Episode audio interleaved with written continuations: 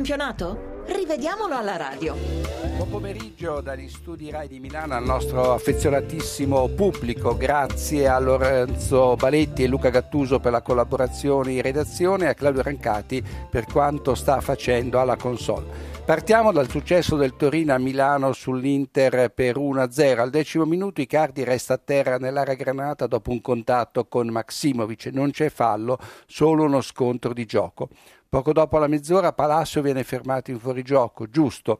Andreolli è costretto ad abbandonare il campo al 42esimo quando anticipa Benassi nell'area nerazzurra e poi si accascia a terra senza subire fallo dall'avversario. Problema muscolare per lui, come ha detto Mancini nell'intervista di qualche minuto fa. Al 51esimo il primo giallo della partita ne fa le spese d'Ambrosio che a centrocampo rifila un calcione a Martinez prendendo prima la gamba e poi la palla, giallo inevitabile. Passano tre minuti e l'Inter deve fare i conti con un altro infortunio muscolare dello stesso Ambrosio che lascia il campo a Shakiri. Alla mezz'ora rischia grosso Gazzi che trattiene Doncor poco prima dell'area granata. Punizione, giusto così, non rigore. Tre minuti dopo giallo sacrosanto anche ai Cardi che trattiene Benassi a centrocampo fermando il contropiede del Torino. E infine Moretti è in posizione regolare quando servito da Maxi Lopez regala i tre punti al Torino. Sul palo c'è Palacio. Per la cronaca era Icardi a marcare Maxi Lopez.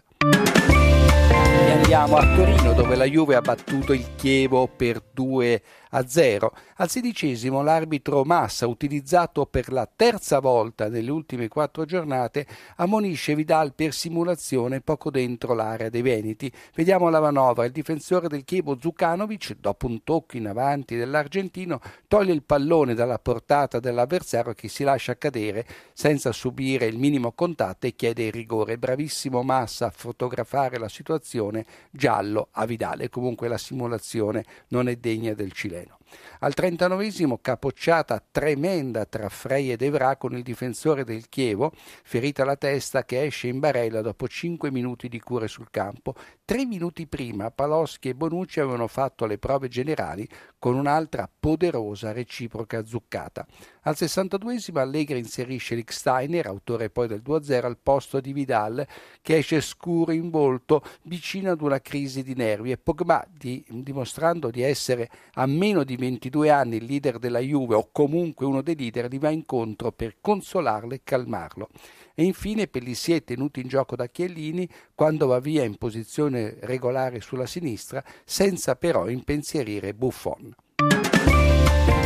Ed eccoci a Parma dove il Cesena si è affermato per 2 a 1. Al 37 sul punteggio di 1 a 0 per il Cesena si verifica un doppio mani nell'area romagnola che non porta a rigore per il Parma. Vediamo cosa succede. Una giocata di Nocerino finisce sulla coscia e sulla mano sinistra di Krainz. Interviene poi Lucchini che da due passi il manda il pallone a sbattere sul gomito destro dello stesso Crank, accostato tra l'altro al corpo. In nessuno dei due casi si può parlare di rigore, non c'è volontarietà. Cascione regala il pari al Parma con un retropassaggio da Paperissima che prende in contropiede il portiere Leali. Nel recupero l'assistente Tonolini segnala un fuorigioco molto dubbio a Cassano, cancellando così un'azione pericolosa del Parma.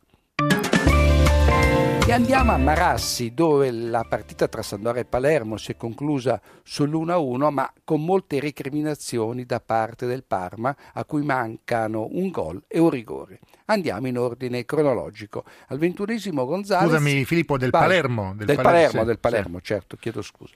Al ventunesimo Gonzales, lungo la fascia laterale, trattiene visibilmente Berghessio che si ribella con una gomitata al viso da rosso pieno. L'arbitro Cervellera ammonisce giustamente Gonzales, mentre non presenta il conto a Berghessio che se la cava allegramente.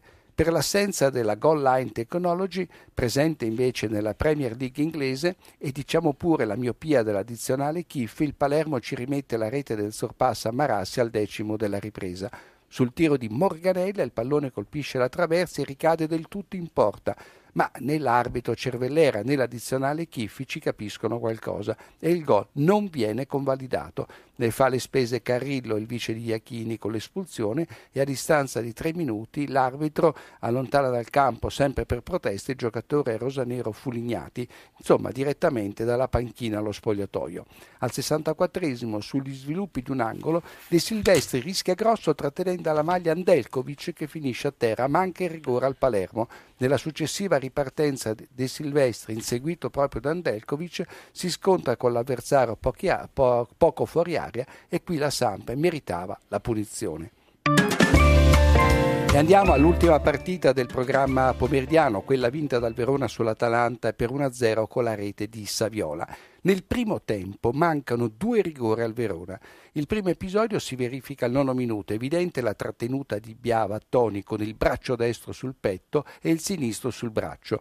Il secondo episodio cade al 35 protagonista del grosso che da dietro spinge Toni impedendogli di raggiungere un cross sporcato dal portiere bergamasco Sportiello. L'arbitro Doveri tra l'altro la seconda consecutiva dopo Empoli-Inter lascia giocare ma sbaglia e questa volta rispetto a quanto avviene in Coppa Italia ci sono gli arbitri di porta ma l'addizionale guida non dice nulla. È regolare il gol con cui Saviola porta in vantaggio il Verona al 53 sull'assist di Lazaros, Saviola in linea con Biava e Stendardo, ultimi difensori dell'Atalanta.